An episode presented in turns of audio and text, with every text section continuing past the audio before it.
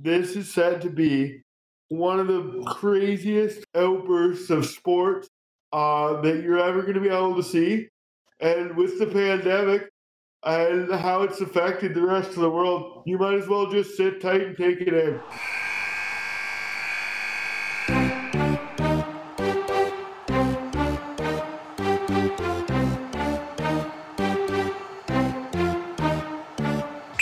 Welcome to the Fanalysts, everyone. This is the first episode of our new weekly podcast where Brett Lyons and myself, Hayden Grierson, are going to sit down in the hot seat of the sports analyst to bring you the week of sports ahead from the perspective of a couple of guys that think they know sports. Why don't we kick off the first episode with a question that a lot of Canadian sports fans are asking What's going on with the Raps? Can they turn their season around? I know it's still early. Brett, what's your take? So I think the Raptors' biggest problem right now is that they're claiming to be this defensive team, and and defensive teams are supposed to win close games, and I'm not seeing the the Raptors winning those close games. We've seen them uh, lose a lot of close games recently, and, and be really sloppy in the fourth quarter. And I think if you're going to claim to be a defensive team, you've got to be able to lock it down in the clutch moments of the game, and and that's really just not what we're seeing from them right now. And that's where my concern kind of sits with the Raptors. Yeah, I think the Raptors like they've got a team that that can score. They, we've seen that they can put up threes and they can win games just by dominating the that three point line. But as soon as it comes back into their end, they they've just got nothing to go on, nothing to go after. Not to say that there's no real bright spots, and and uh, I think um, Siakam's starting to really figure it out. Um, but again, that's more on the offense side of the court. We it wasn't really uh, Siakam that you would say was the big letdown defensively. I think it's a a team effort defensively for the Raptors. So if you're gonna if you're gonna see that improve and then be the defensive team that they claim to be, they kind of have to slow it down and really uh, focus on building that team chemistry. And uh, they did lose some people, so maybe that's part of the problem. But I think I think if they're going to keep claiming to be the defensive team, they really got to work on that chemistry and, and bring it to that next level. Well, yeah, and you mentioned that they lost some people. I think that's a it's a big part of it. You look at their uh, their big men. They had Gasol and Ibaka that could kind of that could hold the paint and just knock everything down defensively. Now Baynes and Len just aren't cutting it, um, and I think that's we've seen with with like Siakam and and like Anunoby that now they're almost having to play a different role for the team, you know? Yeah, you see OG in the paint a lot now, trying to play that role defensively. And honestly, I, I don't hate how that's working out, but it does concern me uh, that that seems to be something more that he's doing. Doesn't seem to be really part of Nick Nurse's scheme, and and if if uh, Nick Nurse isn't implementing it, then then it won't uh, be that effective long term. No, because then you end up with guys that are just kind of running their own plays, right? And that that destroys team chemistry. And I, I don't think that we have that kind of high end skill. Like I think a lot of what the Raptors had going is a is a chemistry thing, and and uh, if you don't have if you don't have that going on and the, the full team commitment, uh, you're not going to see the Raptors be the Raptors who everyone's come accustomed to seeing over the last couple years. Yeah, I think you're right. A lot of it, you look at other teams in the league, like look at the 76ers. They don't have any like they've got some names, but they they don't have those standout players. They've just got a really well balanced team, and that's what the Raptors had before. They had balance across the board, and they had a bench that they could lean on. And I feel like they've just they've lost that balance. I'm a little bit concerned too. Uh, the Raptors seem to be able to identify players in the draft uh, that are maybe undervalued why can't they identify players that are undervalued on the free agent market? Like, um, Len looks like a mess. Like it's not working. They're not playing him. When they do play him, it doesn't have a positive impact on the game. So he's not taking any of those minutes that could be available to him. Uh, we heard this whole hype train about how Baynes is a really hardworking player who is going to do a lot of the, the kind of grinding and, and defensive play. And we haven't really seen that or uh, help make shots available for the offensive players. And I, I just haven't seen that from them. And it's concerning to me that they can identify players in the draft that are maybe undervalued and, and get some real good value there or undrafted players as we've seen before, but they can't seem to identify undervalued talent on the free agent market. And I would think those things are fairly similar. Like I I just don't understand where the disconnect is there. Yeah, I don't know. I guess maybe with uh like looking at the the draft, you're looking at potential, whereas maybe they're they're getting hung up on the oh well he's had a bad year this year, this year, this year, so they're not taking the chance that they would with a draft pick, right? Yeah, I think they were trying to kind of do that with Len. Like he was for he was a fairly high pick and a fairly sought after coming out of his draft, but doing a little deeper dive into his numbers, uh, there was nothing telling you that he was going to turn it around and be uh, a big player in the NBA on a consistent basis. And given what the Raptors had done, I had a little bit of optimism that they might have turned him around, but it just doesn't seem like it's it's going that way. No, no, and I don't think like like Baynes just isn't isn't playing out how they wanted him to either. I think they coming from a guy like Gasol who could just he would get the ball and fire it out and then you get those three point shots and he was great at that. He knew his position. He was he was clutch in those in like the playoff games doing that. And with a guy like Baynes, we're just not seeing that level of sort of on like that level of basketball smarts.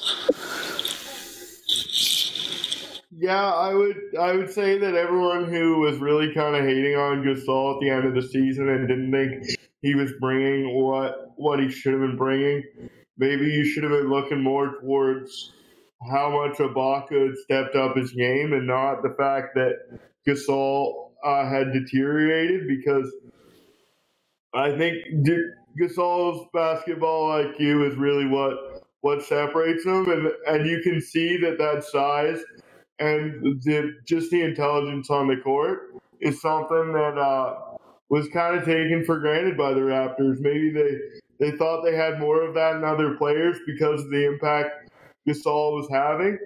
Uh, that remains to be seen, I guess, because we're not that far into the season. But uh, there are an awful lot of concerned Raptors fans at this time. Yeah. So do you do you think that concern is justified, or do you think it's just like it's the start of the season? They're still finding their legs. Uh, uh, well, we've done like you do a little bit of a dive into their numbers, and they have the numbers of a 500 team, and obviously their record doesn't uh, doesn't show that right now. But I don't think um, Raptors fans would be super happy right now if they were a 500 team. Uh, you've watched what they've done, and sure, the East has gotten better, but uh, we had some young players, and we, we expected them to continue to progress. And uh, maybe the one concern was that Lowry was going to fall off, and Lowry's the one you're getting the most consistent effort out of right now. So the things that we could have seen going wrong for the Raptors aren't what you're seeing going wrong, and and I can't see the fans being satisfied, even if they were a 500 team, like the numbers say they maybe should be. You think the Raps are going to turn it around, though? I think that they they've been showing a little bit of it right now, and I think I have high hopes that the pressure right now is going to lead to OG Anunoby maybe breaking out a little bit. He's got he's got an awful lot of minutes out there that he can he can have if he proves that uh, he's the guy. So uh, even though this year might not end up going the way that they wanted to, I think the Raptors can still make a push and turn it around. And I think if if this year doesn't end up being a burn to the ground type of year, you're gonna end up seeing that maybe this was a big year for OG Anunoby. He got a lot of minutes. He's in a lot of situations. Uh, not that they hadn't used him a lot before, but he's really gonna have to be the guy probably if they're gonna turn this around. Yeah. Uh, Kyle Lowry's a great player, and he has been for the Raptors for a long time, but I don't know that he can kind of keep it up at this pace.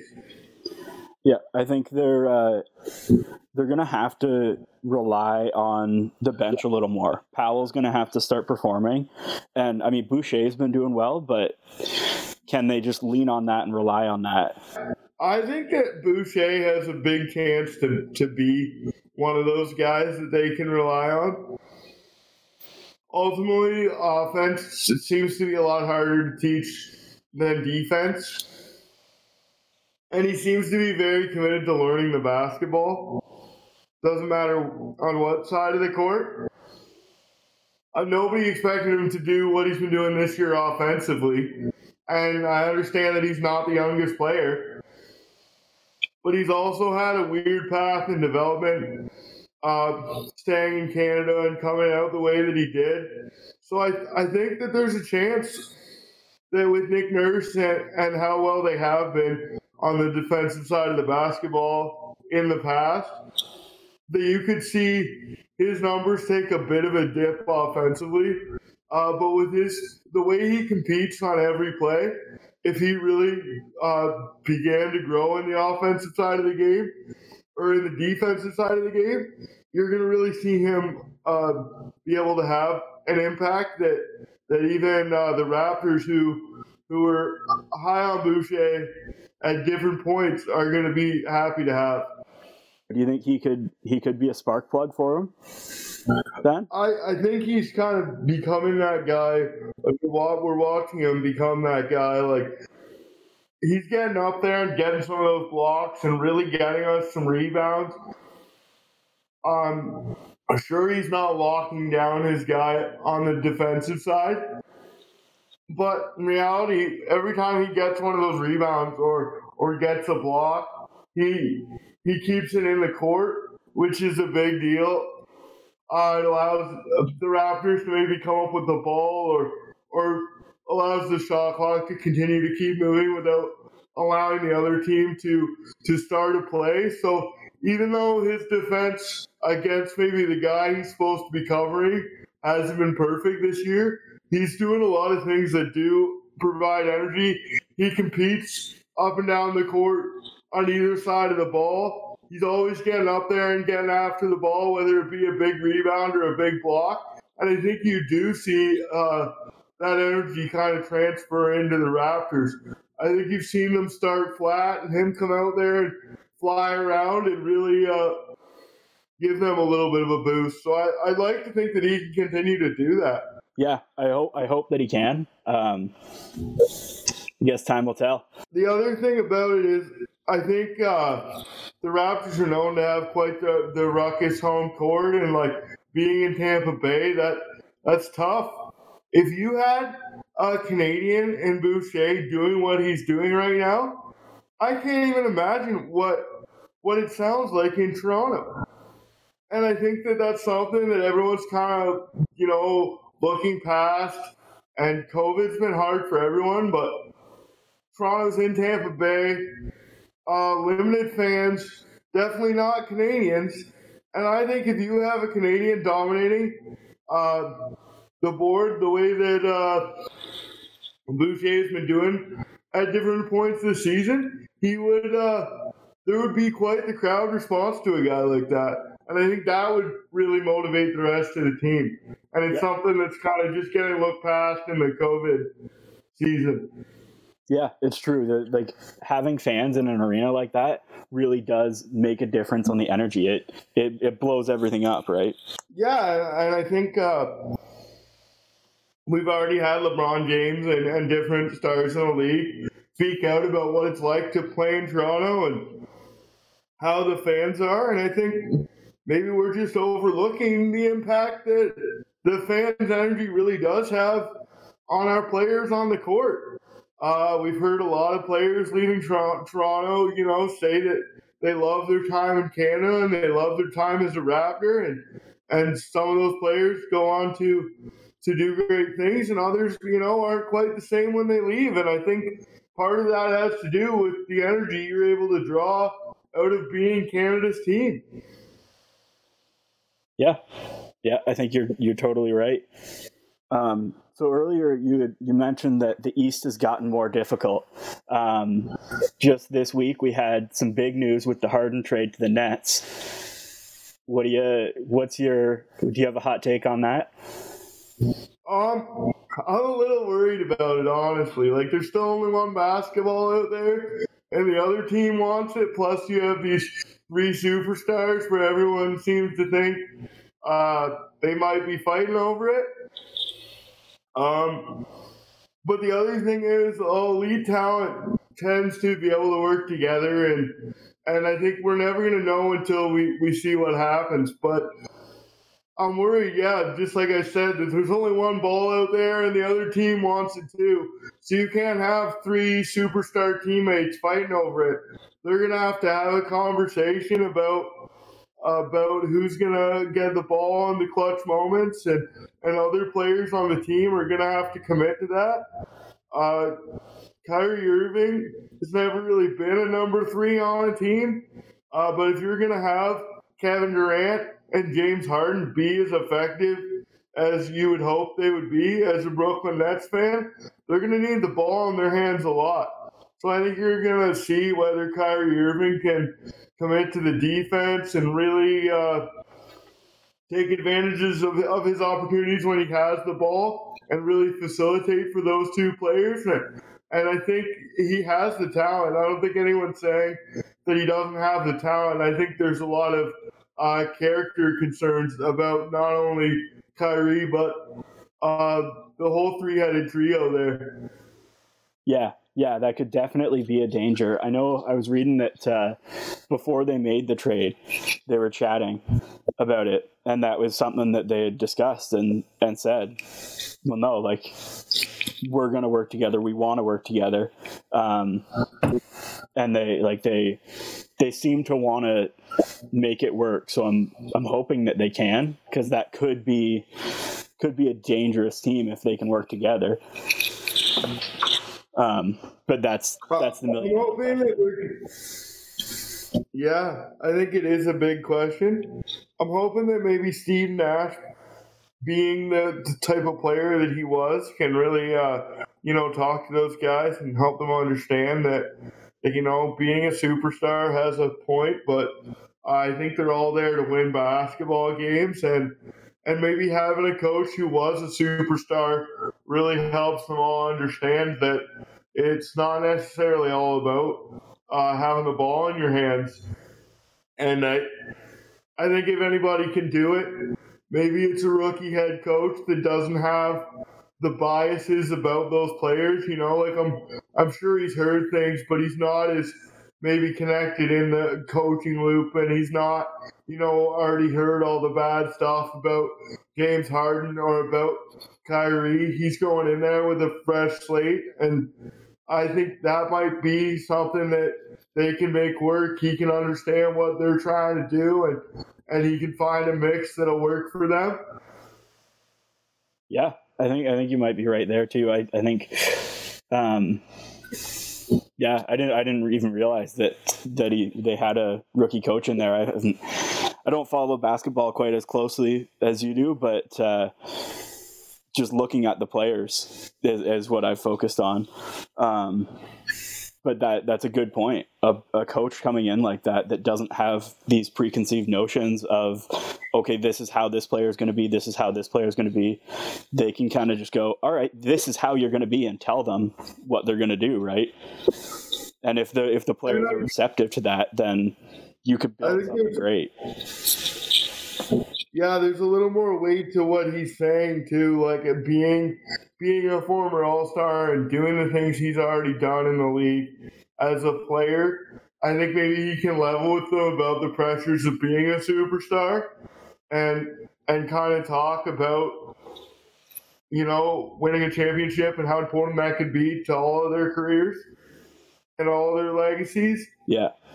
Well, and that's the other thing I noticed while looking at the team too. They're all getting older. I really wanted to come on here and just hot take and say they were an old team now, um, and that maybe they wouldn't do well. But then Harden came out and got a thirty point triple double in his in his first outing, and that kind of shut that up. But but it's still a factor. They are still like what Harden's thirty two, um, KD's thirty two. Kyrie's still like 28. He's still fairly young, but they're they're borderline past their prime, right? Yeah, and like we've seen some real concerns with with KD. I think we all hope that he plays for for a long time. Like you don't you don't see athletes like that, especially in his size and uh, the way he can play like a smaller player on the court. Uh, you uh, you want to see those guys last as long as possible, but obviously with uh, KD having the, the injury problems and, and Harden coming in uh, looking more like a lumberjack than a basketball player. you got you got to wonder how much time they have at the top level of the game left, and I think they're going to want that championship when they hang it up. So this might be their chance to uh, have that impact. Yeah, and I, I think the Nets organization is banking on them making it this year, maybe next year, because they gave away their future essentially for this trade. Like, um, they gave away a lot of young talent and a lot of picks to to get them. So, if they can't perform and they can't uh, can't win it this year or next, then who knows how long they have. Yeah, I, I still have a hard time understanding. Um, NBA trades and how many assets move back and forth. It seems like there's always a massive price to play as far as uh, draft picks, and it doesn't even always have to be uh, a super well known name. If they're the biggest name on the market, then you're going to see a lot of assets moved. And if you're going to make those trades, you got to think that you're planning on winning, or you see a window in which you think you can win in a certain amount of years. And uh, I don't think that window can be that large with the ages that you just listed off of those players. Like you got four years, and I would say the maximum that the Brooklyn Nets can win with those players. Yeah, yeah. Um, so just I, we, we kind of broke down the the impact on the team, but let's uh, just have written down here what the actual trade was. So I'll just go through that. Um, so the Nets took Harden and a second round pick from the Cavs. Uh, the Cavaliers took Jarrett Allen, who I think that's a that's a could be a big player for them. Um, Taurean Prince and Alexander Vesikov or Vesikov from the Nets. Um, Rockets got uh, Caris LeVert, Rodion, fucking last names. uh, Kurucs and four first round picks. That's big. Like that's what I find as a as a pri- primarily hockey fan. The four first round picks for players player what I find ridiculous. Um, and then the the Rockets also got Dante Exum and another first round pick from the Cavs. Yeah, and I think if you're uh, if you're anyone in that trade, you got to be a little concerned. Uh, hearing Caris LeVert uh, is going to be out for a bit.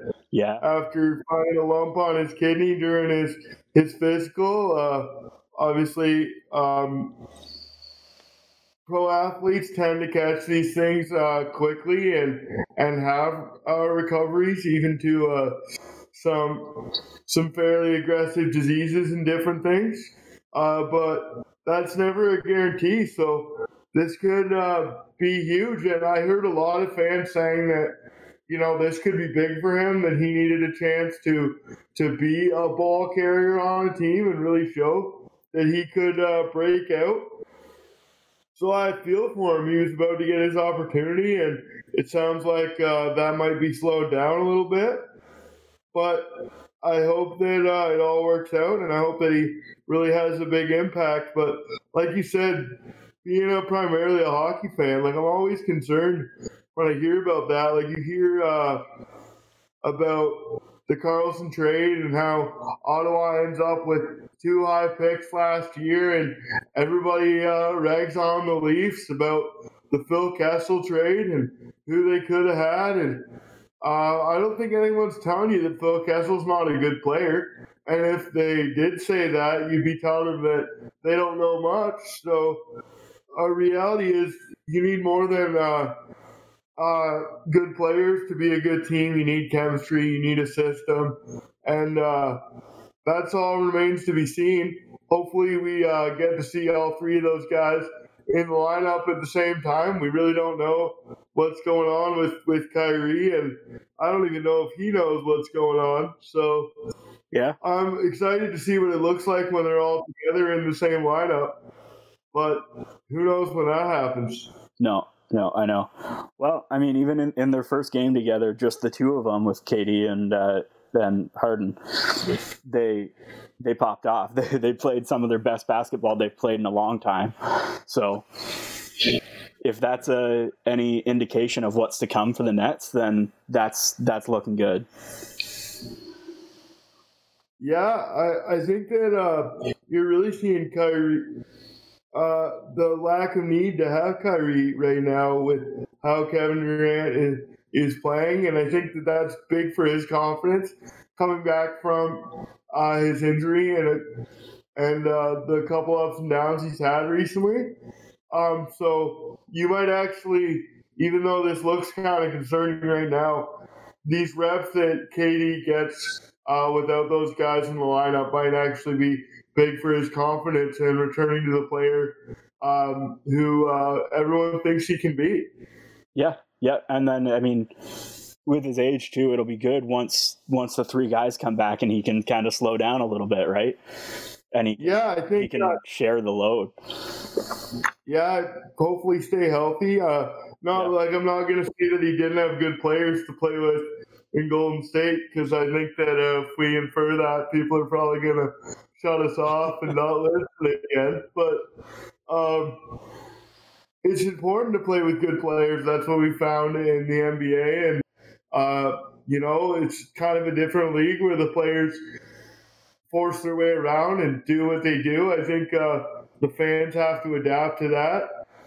Um, I can't imagine being one of these fans that loses the the face of their franchise in like the James Harden situation where he just says, I don't want to be here anymore. Yeah. Uh, but I honestly do think it makes uh, the NBA and the NBA's news um, polarizing, and it gets a lot of fans. It, it drags me in. It dragged me in even when I was younger, and the Raptors weren't very good.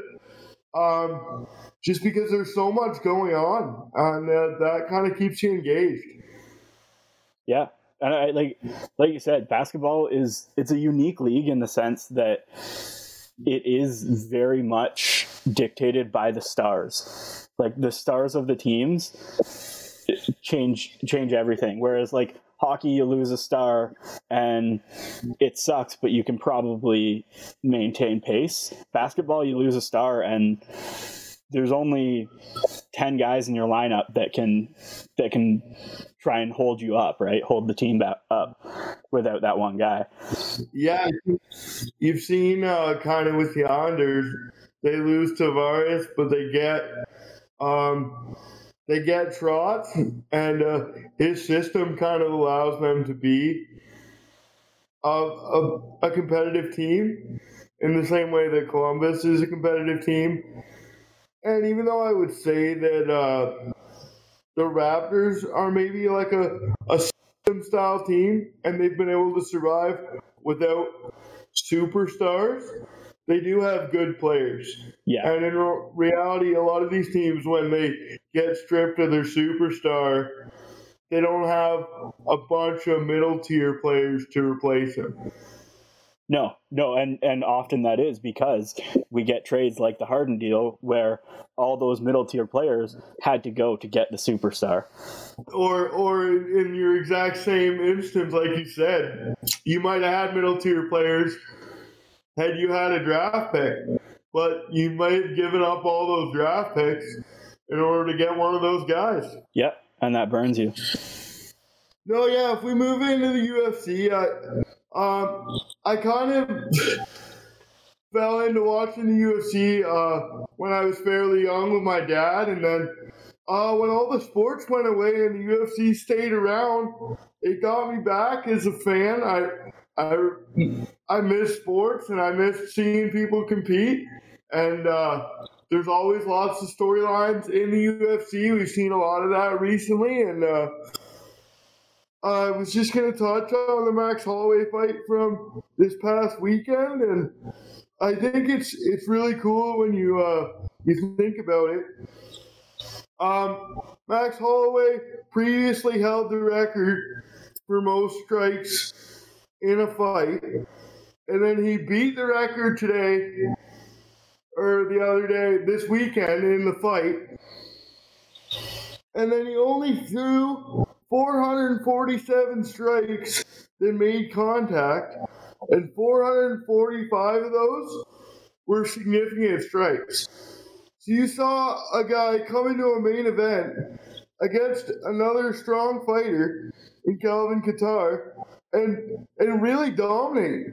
Uh, they have very similar records. Now a lot of people are saying Max Holloway should have uh, should have won the featherweight title back. Uh, he's already held it once before. A lot of people think that uh, he should have won in decision uh, recently, but I think uh, we've heard many people say that if you really want to win a fight, uh, you don't let it go to decision. And I think he's having a lot of a problem with that right now. Uh, so even though I, I like seeing his numbers and I enjoy watching his fights because there's a lot of action, and uh, I must say that I'm not like a super well well versed UFC fan uh, to start. Uh, and I'm learning about the ground game. I enjoy watching two guys stand up and bang out, and uh, I enjoy watching him throw that many punches and make that much contact. But I have to wonder if he shouldn't be um, maybe throwing less punches and trying to throw a little more force um, in some of them because he's having a real hard time with going the distance all the time and, you know, ending up in a situation where he's got to leave it to the judges. And uh, I don't think leaving it to the judges does you any favors. Um, there's a lot of controversy on his last couple fights uh, around the title when he lost it, and then when he didn't win it back, and then even though he dominates this fight, it goes to the judges again. And I think if I'm Max Holloway, I just don't want to do that anymore. He's got to do everything he can to not allow that to happen, so that he can come out of these fights a clear winner. And then there's no debate. Well, I'd say with the the Kattar fight, he was the clear winner. Watching any of the uh, the clips back from it, he dominated that fight. But you're right. You you you've still got to finish, right? It's hard to maintain and say you're the best or whatever when you're not uh, not putting the other guy down completely. Yeah, when when uh, for example, someone like Khabib and you're seeing him uh, choke guys out over and over and over again. There's hardly any debate on whether whether he won the, uh, those fights or not. Now, some people say that the refs call it too soon every once in a while, and I think we've all heard those conversations. But the refs got to be in there to protect you and and uh, protect your livelihood. You want to be able, sure, you don't want to lose that fight, but you want to be able to fight again yeah. and continue to to uh, compete. So the ref's doing his best job of allowing you to protect yourself and can uh, live to fight another day. And I think that uh, if he's going to continue to dominate like this, uh, we, we have to see him, uh, you know, be able to finish those big fights. I think he's got the heart of a champion. I love listening to him talk after the fight. Uh, he's got a lot of energy, but he doesn't seem, you know, like super cocky or not humble enough. I'd like to see him, you know, continue on his his path, but every time you leave it to the judges, there's always going to be that risk that it doesn't go your way. Yeah. Three takedowns attempted by both the fighters in this fight, so that neither of them was uh, really looking to go to the ground, and I think the fans find that entertaining, and I think uh, for the most part, that's where you see a lot of the big finishes. Uh, you know, you know, highlights of the night on uh, whatever sports station you like best. Aren't some guy getting choked out? So I appreciate the heart of two guys standing up and doing that, but you gotta have that one punch that makes contact and puts your opponent out. Yeah, Yep, I, I, think you're right. It is. It's it, like watching back the highlights from this this fight. I was amazed at how well Holloway could just duck and weave. Like he looked like a boxer out there, and it was it was kind of cool. Like it's not something you see all that often in the in the UFC. Is that that level of like speed and dodging like that? No, I remember kind of thinking that when I first started watching UFC, and expect it has come a long way. A lot of fighters are a lot more well-rounded, uh, but it kind of reminded me of a hockey fight. It's uh, last punch wins kind of thing. Uh, not a lot of dodging, not not always a ton of blocking, a lot of trading big shots, and uh, as much as that's entertaining, that the more I begin to kind of watch the sport and understand some of the the different techniques and uh, strategies, you can really see the the uh, skill of someone being able to dip and dodge and weave like that. Yeah, and the the impact that that kind of skill has on a fight is crazy because like if you if you can avoid being hit then you can last a whole lot longer. And clearly, with Holloway, the way that he's fighting right now, he needs to last the whole time and he needs to prove that he's the best for the judges by fighting like that. Like, I guess that's his style, just forces that. Yeah, the only thing I could say for Holloway is maybe if he just.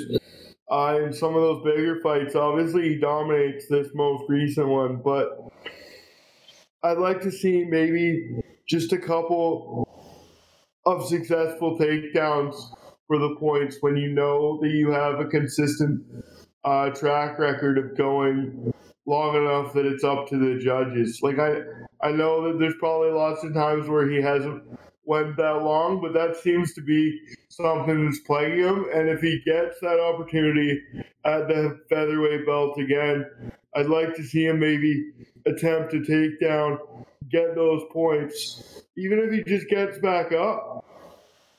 You you get those takedowns, yeah. you score those points, and then you go back to doing what you're doing. Uh, just to make sure that everyone understands how dominant a fighter you are out there. Uh, because he clearly has the cardio to go for that long. And I think that's a big thing about being a championship fighter. Uh, we've seen guys in the past who just don't have what it takes to go for a championship length fight and fight hard for the whole five rounds. I think he has that. There's no question about that. He's just got to find some other way to score points if he's going to be a fighter that consistently uh, lasts until the judges make the decision. So, so how does uh, how does the scoring work in UFC? I've I've not a I don't follow it super closely at all. There's points for takedowns, but also the problem with that is if they're blocking takedowns, that can end up being being points for them going the other way. So if you're if you're Holloway and you're not super confident on the takedowns, then then maybe you have to take a couple guaranteed ones here and there when you've really rocked the guy. Um, because I just think that uh, when when you're showing a one-sided type of fight the way he did recently, where he just kind of they really just stood and threw punches. Uh, there's always going to be that little bit of question mark on whether you know whether that fighter just uh, maybe you weren't inflicting that much damage. You you hit the guy 447 times and he didn't he never went down. Like he, he hit the guy almost four times as much as he got hit. And it went to the judges. So I, I think you need to see him, you know, uh, maybe control on the ground for a bit and get those points. All right, let's uh, let's talk about the NFL. We've got coming up next week the uh, conference championships. We've got the Buccaneers versus the Packers and the Bills versus the Chiefs. So we've got two veteran quarterbacks versus two fairly young quarterbacks, probably if Mahomes plays. So let's uh, let's take a look at the Bucs versus Green Bay first, and who you got there. I'm really torn on this. Uh, I used to be one of those guys that wanted to see someone like Tom Brady, you know, maybe not continue to dominate. Uh, now, now the more I become a sports fan, the more you kind of realize that uh, you might as well take in those guys while you can see them.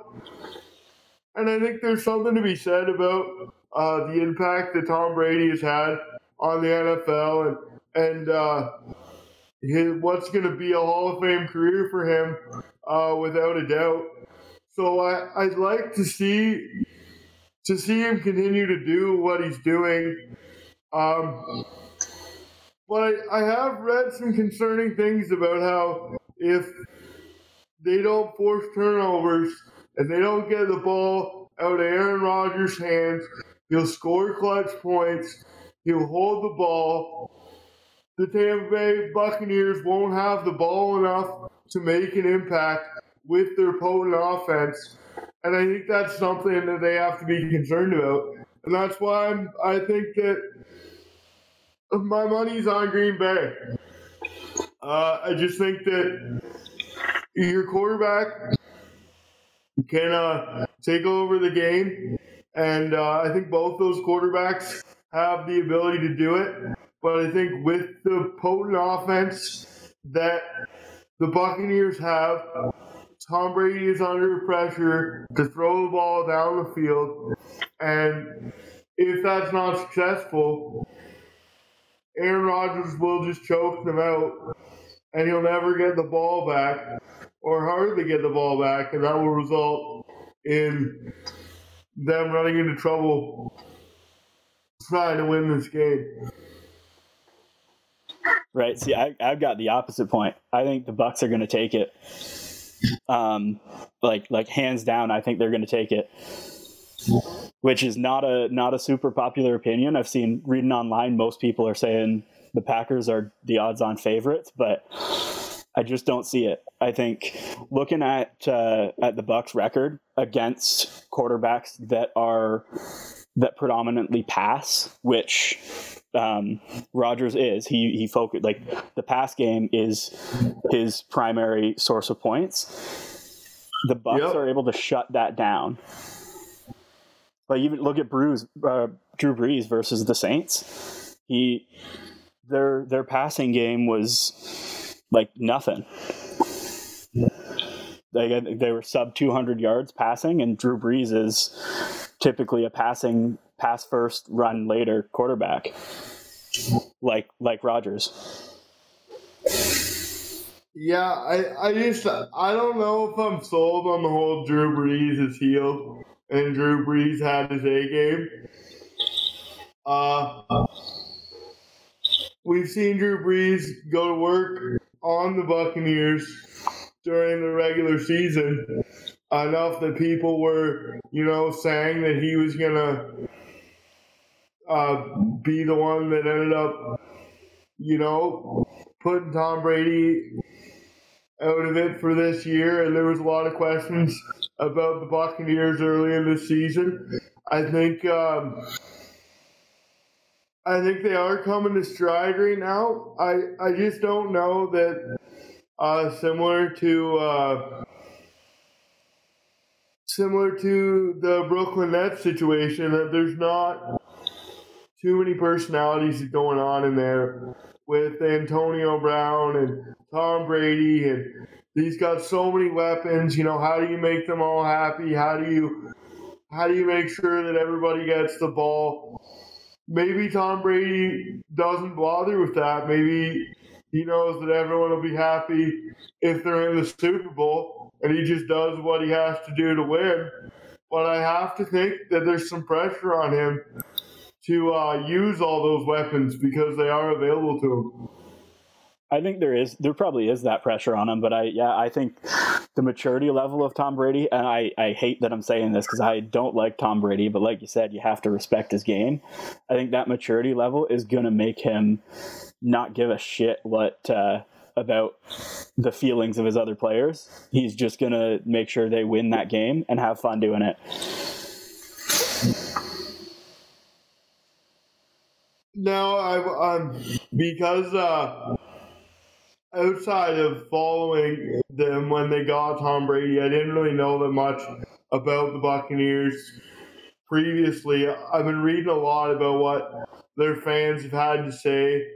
And if you listen to their fans, they say that they've had the team for a while now. This team could have always won had they had a quarterback. Hmm. So if you're a Buccaneers fan, you better hope your team puts it, their money where their mouth is, and you have a quarterback who is a guaranteed Hall of Famer, no matter how this season goes with you or not. This only really, I'm not going to say it doesn't matter to Tom Brady, but I'm going to say it matters a lot more to the Buccaneers fan base.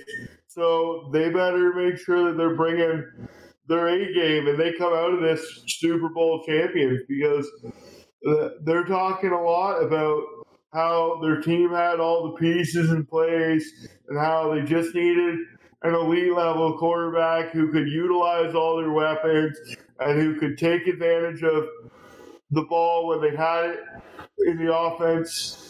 And uh, so this is a big opportunity for them. Uh, you you have Tom Brady, and now it's time to prove that your team is what what you thought it was. Yeah, I think they're going to prove it. I think they're going to prove it next Sunday, and then at the Super Bowl too. Um, All right, so do you want to go into the other matchup? yeah, let's take a look at the uh, the Bills versus the Chiefs. So I think the biggest thing is does Mahomes play? That's that's going to be a, a deal breaker. Um, he's he's out with the concussion. It's uh, they're saying it looks okay, but concussions can change like that, right? So, what do you think? Um, I I gotta say I'm kind of concerned about it. Um, but there's two ways this can go. A lot of people who aren't Chiefs fans are saying that the Chiefs are a good football team, and it inflates how good everyone says Patrick Mahomes is. So I guess we're gonna see here. Uh, are the Kansas City Chiefs a good football team through and through? Can they knock off the Bills without Patrick Mahomes? Or is Patrick Mahomes uh, the elite quarterback that lots of people are saying is going to dominate football for the foreseeable future? And I think uh, if the Chiefs come out and win this game without Patrick Mahomes, I'm I'm really uh, not to say that Patrick Mahomes isn't a great quarterback, but people might be putting the cart before the horse as far as him just being this guy that is going to dominate the league for the foreseeable future. If if the Chiefs go on to win without him, Yeah, yeah, I definitely it it changes the the view of him in the media and in in fans' minds for sure. Um, I mean, we saw that once he was out with against the Browns, the the Chiefs defense stepped up and they just shut they shut the Browns down. Um, so I mean, if if their defense can do that against the Bills and play play well, then it could change the change the game. Yeah, one of the things that I would say uh, I'm kind of going to be aware of watching this game, especially if Mahomes doesn't play, is is is Mahomes maybe afforded the opportunity to do some of the eye-grabbing plays that people talk about week in week out because of the team he has in front of him like if he's playing on a different team, maybe he doesn't have all these highlight level plays because he doesn't have that time and space. And he doesn't have that confidence. Like you're seeing this defense, like you said, play really well. So I wonder if that's a confidence thing. If maybe he's on a on a worse team, he doesn't do these highlight level plays because he doesn't have the comfort level to do them. Yeah. And I think a lot of players could be can do a lot better on the high end side of the scale when they're on a good team. You see that in every sport. A guy play really well when he's surrounded with other really good players. So I think this is going to be a big, uh, a big chance to really see who the Chiefs are uh, if Mahomes plays too, but if he doesn't play, it'll be a really big eye opener on who the Chiefs are and what their team's all about. Yeah, yeah, definitely will. Um, so what about the Bills? What do you what do you think about them? I think that uh, I think they're playing with house money, and that's kind of scary. Nobody thought they were going to be doing this right now. Not against the and especially not still playing in order to match up with the Chiefs. Uh, like they're one win away from the Super Bowl, and uh, there's something to be said about playing with house money. They're gonna go out there and they're gonna play free and they're gonna play loose, and uh, this is gonna be a big opportunity for them. I think that uh, they should really be able to, uh, you know, kind of just play their game because uh, no one expected them to be here. So what do they have to lose? They go out there and they play the best football game they they have in them, and maybe they come out on top. Yeah, I think like that. Uh, the attitude that they have right now is is nice. Like it's good to see. Um, just because like it's it's always fun to watch players have fun and it's clear that this team is just out there having a good time because they didn't expect to be here. Yeah, I, th- I think that's going to be a big determining factor. Where uh, and especially without Mahomes, the Chiefs are going to be under a ridiculous amount of pressure. So not to be, uh, not to be that guy, but I, I think without Mahomes, this game definitely goes to the Bills.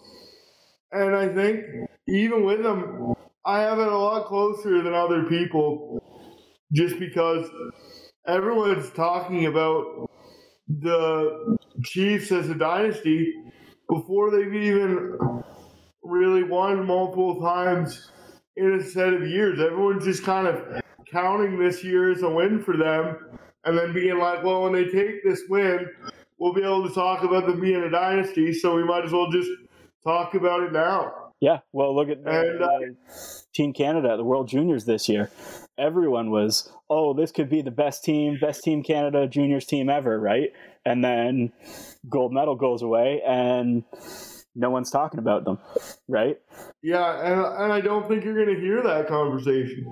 You can't sit there and say that they're as good as that 0405 team with Patrice Bergeron and Sidney Crosby without the gold medal. It doesn't matter what careers these guys go on to have.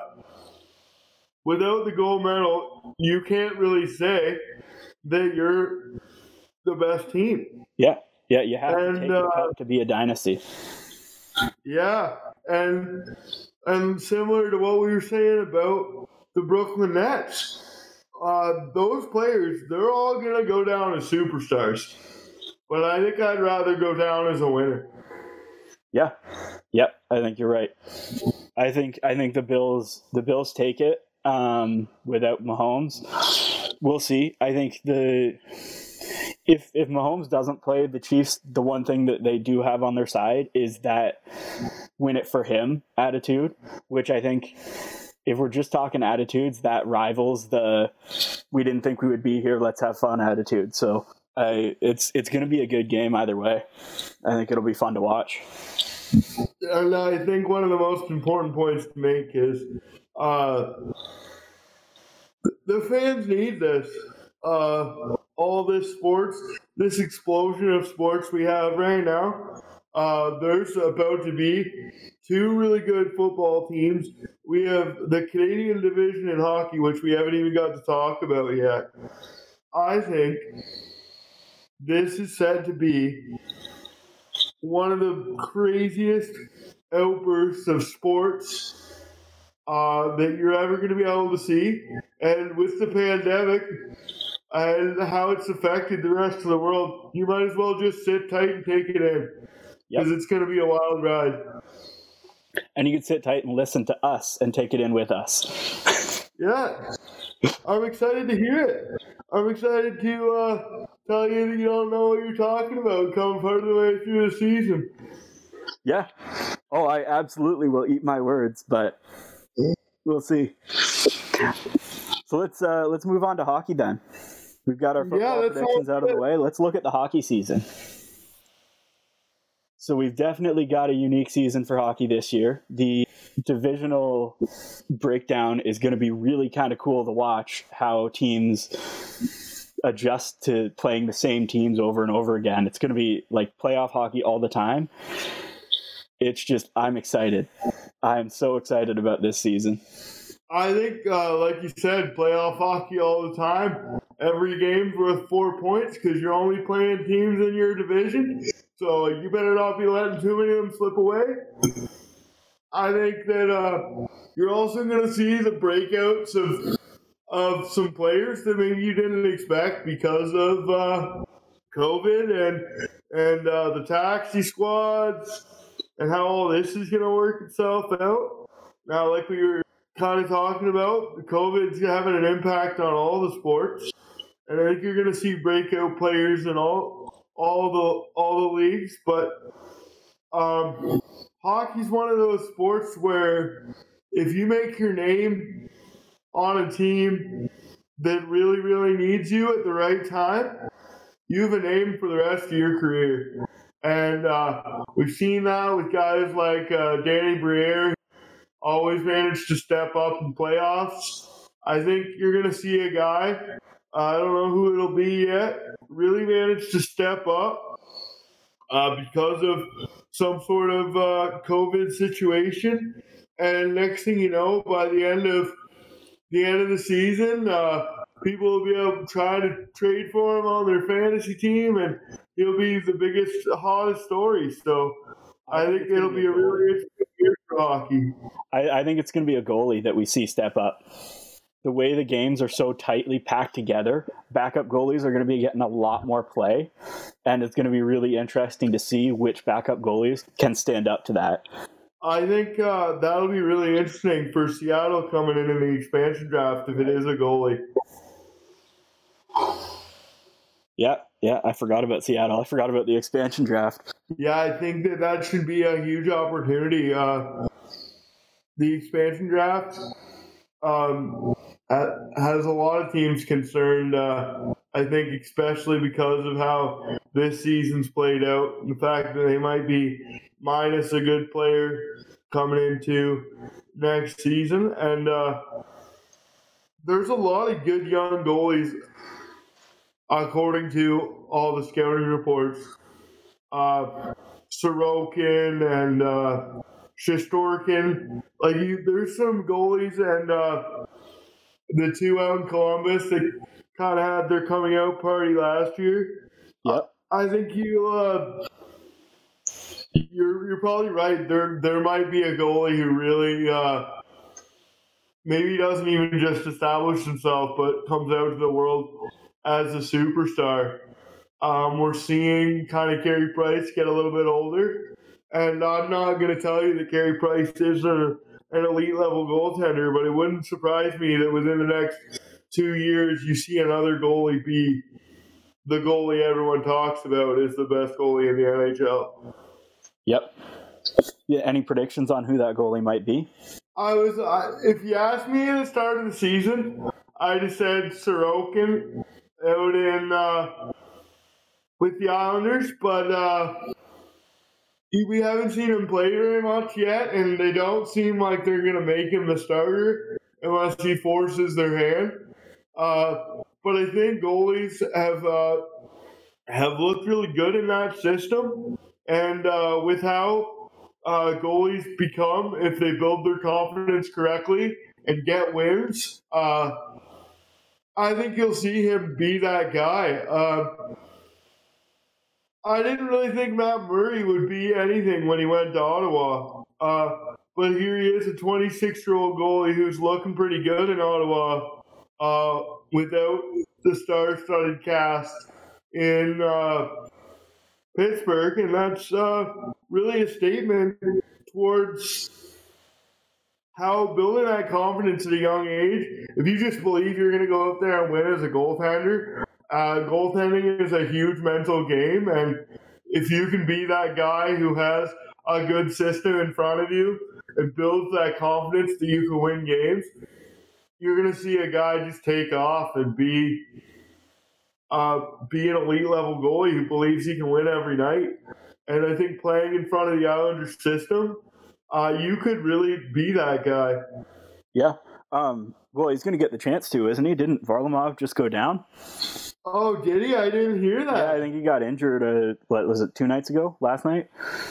Yeah, actually, I, I, I haven't heard what the injury was. I just that. remember seeing a clip. So yeah, I really hope he does get the opportunity. Yeah. Um, they always say that nobody plays defense in the KHL, so I've uh, been waiting for one of these Russian goalies to just show up and and really prove how good they are because if the story's true and there's no defense in the Russian league, then there should be some stellar goalies to come out of Russia. You got your Sorokin and your Shesterkin, and then you have Askarov being a high pick in the last draft. I think your elite level goalies coming out of Russia, we might be on the edge of that.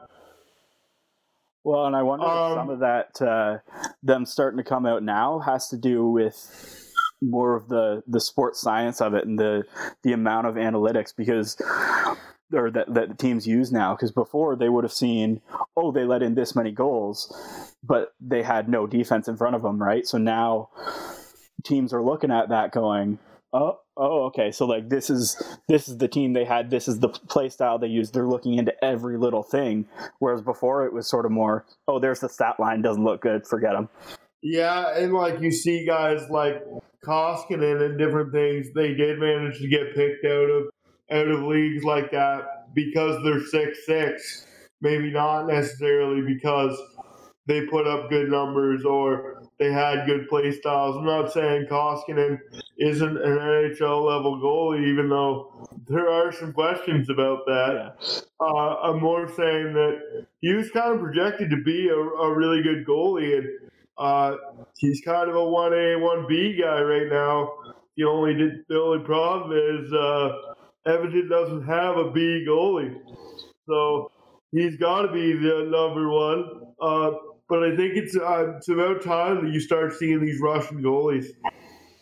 I think there is a little bit of bias to- towards older players in some of those European leagues, and that's why you don't see young goalies. But You've also seen uh, larger teams in European leagues take a bigger role in development of young players, and that's led to your Askarovs and your Sorokins and your Igor Shesterkins, just because they understand the uh, the need to develop players. Even if they leave, you're getting some years out of them, and you probably get them when they come back at the end of their NHL career. Yeah, What do you say? That was a pretty- predictions. Yeah, that was a pretty big tangent, but That's all good. Tangents are fun. all right. So where do we want to start with the division breakdowns? Well, why don't we uh, start in the west, work our way east, and then go north? End it in the north. All right. Do you, you want to start? Sure. All right. So for the west, I've got Colorado going number one, which I'm sure a lot of people do. They've just got a team that can play. That they've proven over the over the past few years that they're an elite level team. Um, second, I've got St. Louis coming in second, um, which is sort of a shot in the dark, but I just have a good feeling about it. Vegas coming third. Uh, San Jose making the playoffs, coming in fourth, followed by Minnesota, Arizona, and Anaheim coming in last. All right, so we do a little bit of a difference of opinion there. I think I think we're both on the same idea for the start of the league. I got Colorado coming in first. I got Vegas coming in second because despite their their cap issues and different things going on right now, they've just been uh, showing us that they're they're going to continue to win.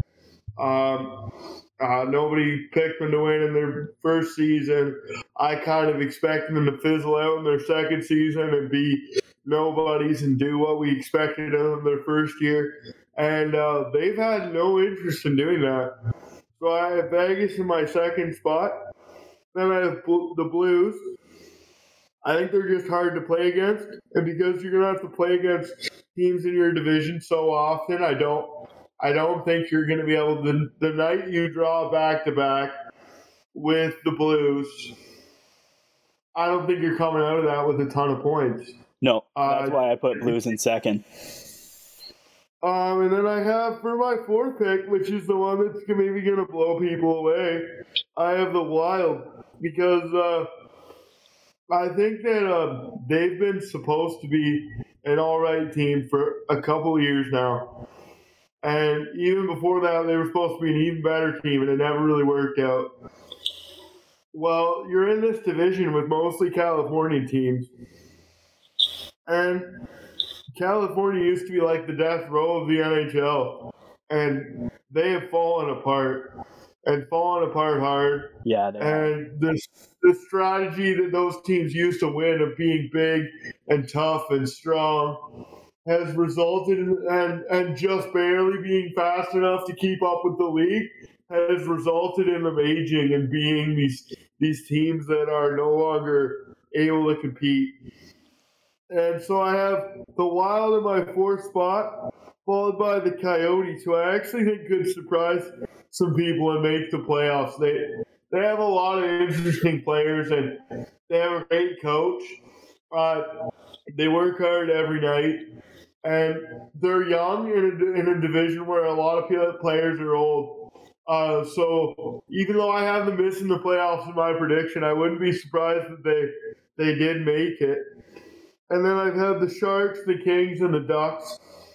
The Kings still have some pieces as well as the Sharks, so they're pretty interchangeable in my list.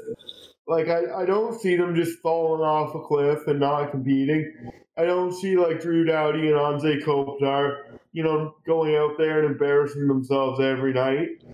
I don't think that, that those players have too much character to do that. Where the Ducks, they've been degrading over the past few years, and I honestly just don't know what they have left to give.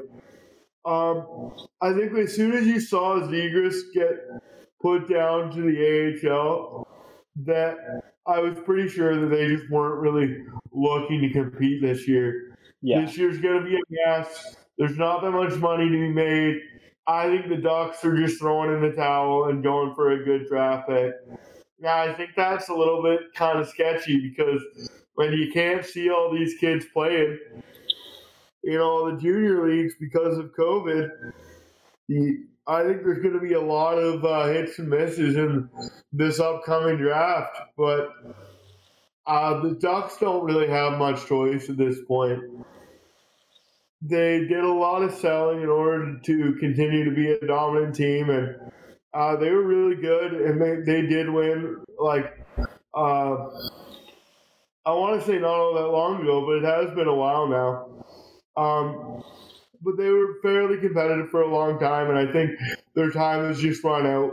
Yeah. Where the Sharks still have Karlsson and Burns, and I think those guys are going to munch minutes, and they have some players there still with some high level skill. They still have Couture, they still have Tomas Hertl.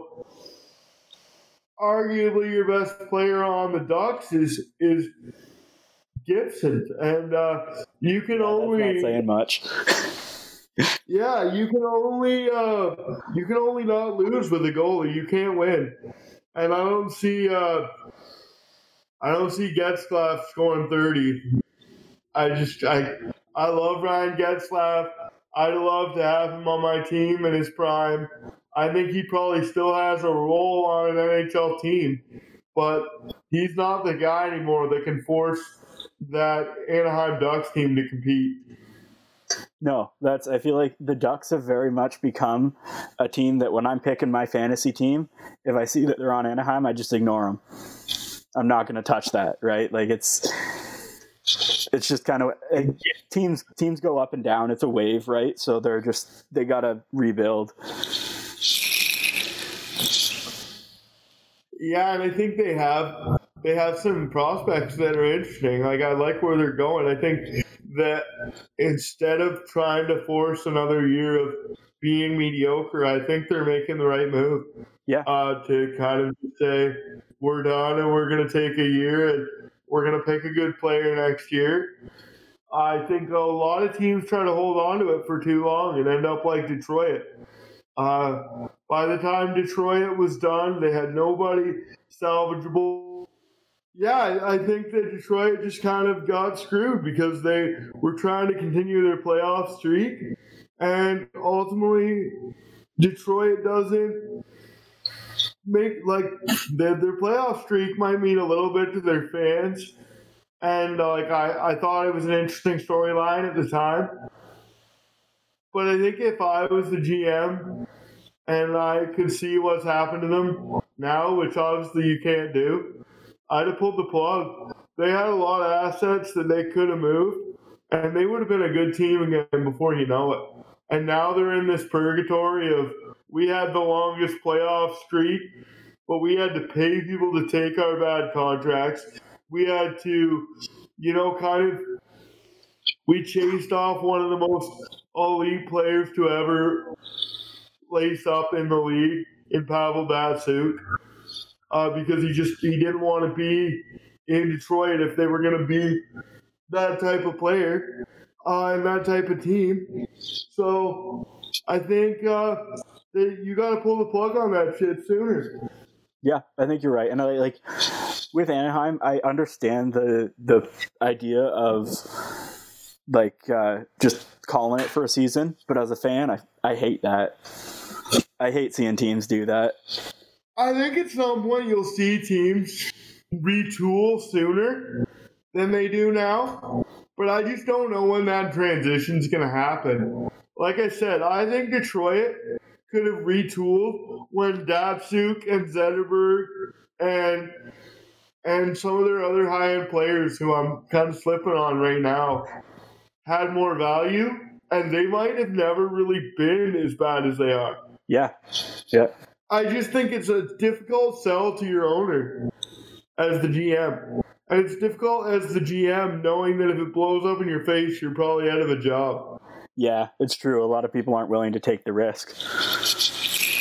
Yeah, I think you would need like a Lou Lamoriello or somebody to do it. Somebody who's not going to get fired because of two bad seasons. Somebody who's got that pedigree.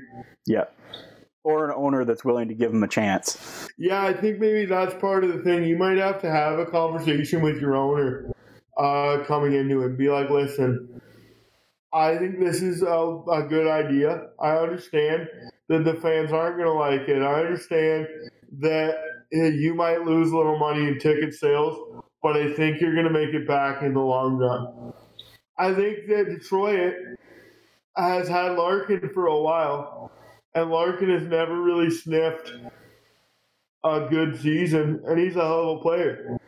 And I think by the time that team's ready, Larkin's going to be too old. Yep. And I think that's unfortunate because he's kind of pissing away his prime. Yeah, he's gonna. He's uh. He could have been a player that we'd have talked about for a long time. Yep. You look at uh, Connor McDavid. Even though I'm not going to put him in that conversation, he's got that ability to make elite plays at a high level of speed, which the fans love. But who can he do that with on his team? The reality is he can't. No, not at all. All right, let's take a look at the Central Division. You wanna do you wanna kick it off this time? You can start with your Yeah. Okay, uh, the Central was a little more difficult for me, honestly. Like, the Lightning are coming in on the top of everybody's list, and if they're not on the top of your list, uh, I don't know what you're doing. But the Lightning are at the top of my list, followed by the Preds, who I think uh, have a really big opportunity to do what they've been supposed to do for the past few years and really compete in playoffs coming out of this division because I think they're going to be a little more fresh. I think that this division's going to be a cakewalk uh, for them, and uh, they're built differently than Tampa, so they're gonna they're gonna dominate some teams physically. I think that's super important. And then I have uh, the Stars, and then the Canes. I think the Stars showed us last year that that if they're a team that sneaks into the playoffs, they're a team built for playoff hockey. And I think that there's a lot of playoff built teams in that division at the top end. So I think they're gonna have a lot have a lot more time to play that kind of style in the regular season. So assuming that this COVID stuff at the beginning of the year doesn't uh, ruin their chances, which it might. That might end up looking stupid, but I think they have a chance. And I think the Canes really have the last spot in that division basically locked up in my mind. Uh, they've been stuck behind a bunch of really good teams previously uh, in the regular uh, division alignment, and they're just super pesky with a great coach and uh, I think they're on a totally different level than some of those other teams like Columbus and the Islanders that have a really good coach. Because uh, they have a really good coach, but they have the high end skill. Yeah. Where, like, uh, on the Islanders, outside of Barzal, who they don't let play like a skilled player on lots of nights, I don't know who really has high end skill. Uh, so I really think that Carolina has the right mix to be a team that maybe even uh, maybe even wins the Stanley Cup if they can get deep. Yeah. Uh, because they play a solid system and they have talented players. Yeah, I agree with you. I like how Carolina looks. I've liked them for the past couple of years, and I think they've just been improving. And then here's where people aren't going to like me. I have the Panthers ahead of the Jackets, and then the Wings and the Blackhawks. I think that uh, the Panthers are kind of a team where I don't even understand why they don't win. Like, as much as that doesn't make sense, No, yeah, on They have a paper, they're a great team. yeah, they have a good coach. They have great individual players.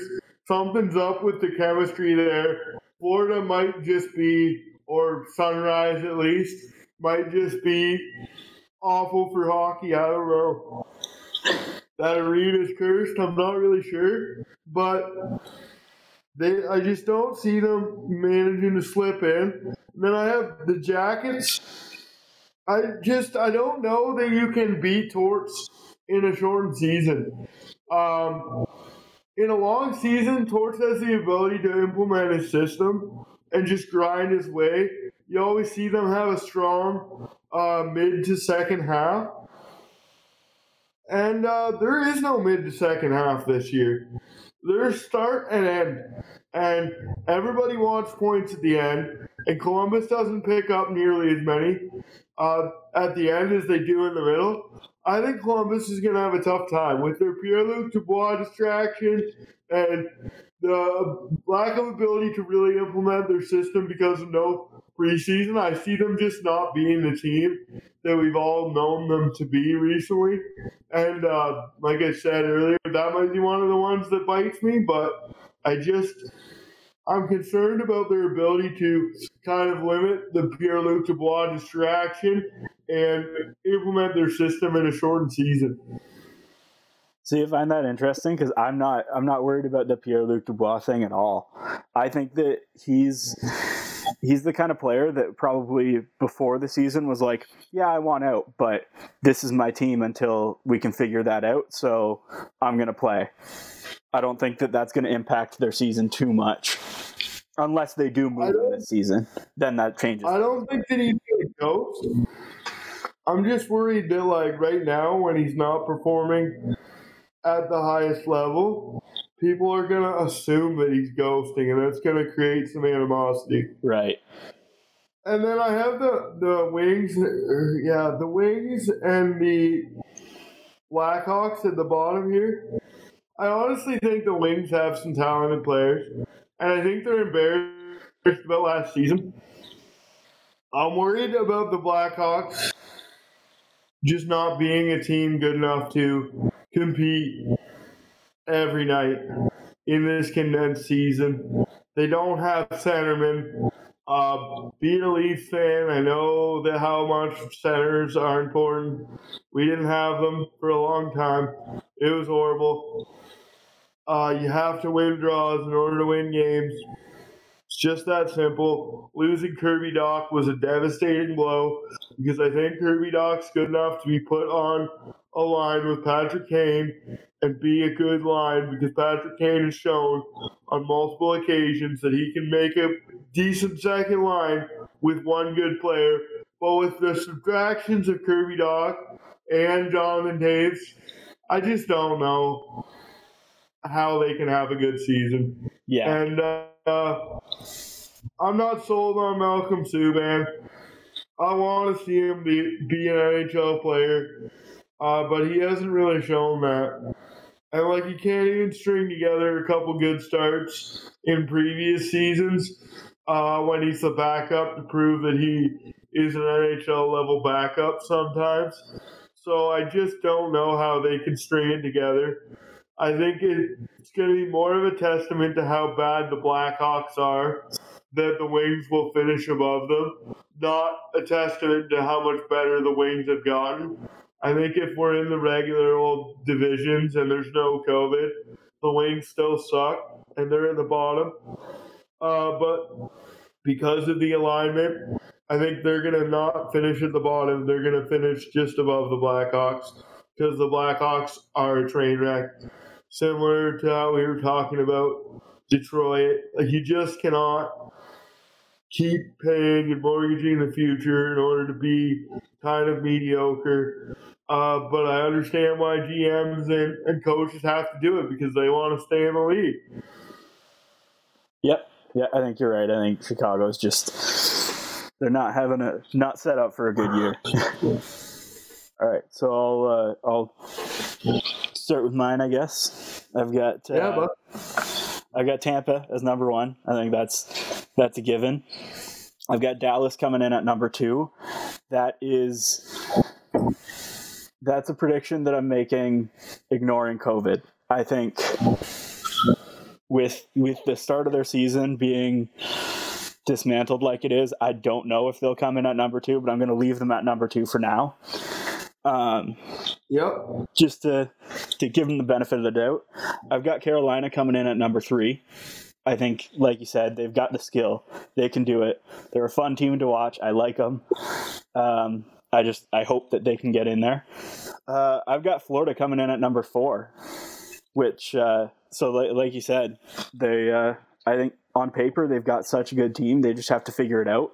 And they added Anthony Duclair this year. I think he can he can slot in there. They lost uh, lost a couple guys, but I think that they could still have a great season. It really a lot of it for Florida will depend on goaltending. I think that they could could definitely make the playoffs. I've got Nashville coming in at five. I think they just missed the playoffs this year. I think Florida's going to pass them. And I think, like, although the, the start of their season has already started to prove me wrong, but we'll see if that uh, their early success can has can last. But I just I think they've they've been on that edge of they could do great or they could do nothing for a little while and they've just kind of been hovering there.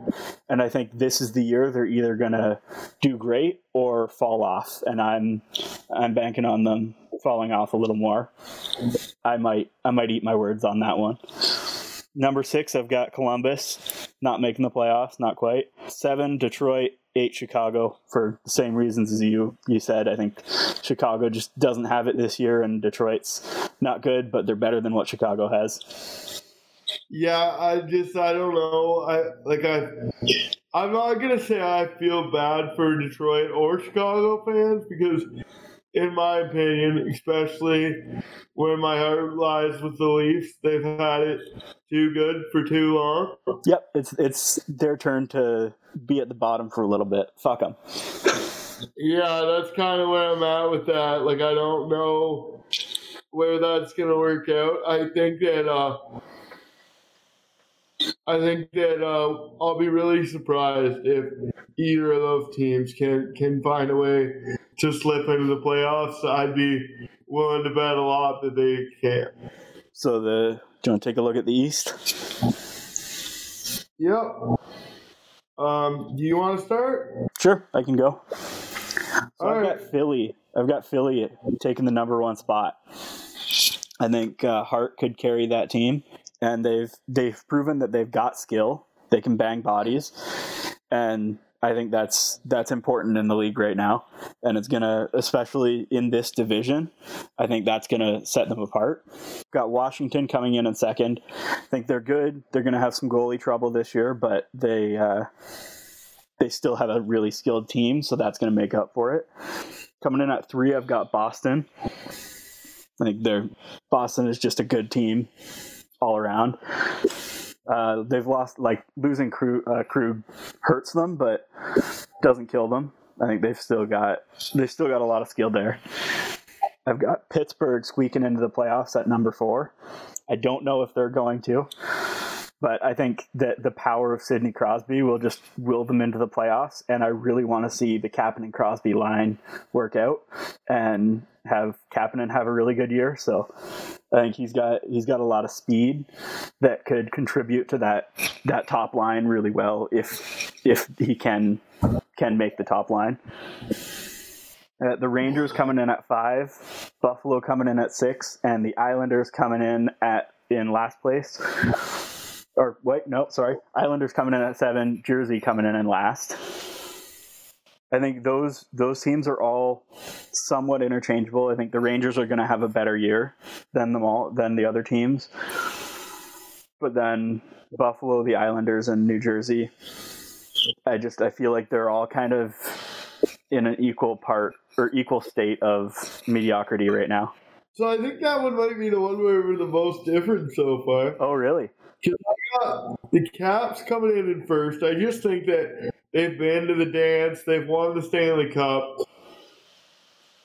Alex Ovechkin will be a mainstay on my fantasy team until he absolutely blows a tire because the guy, everyone says every year he's supposed to be done and it's over. And then every year he continues to do what he does.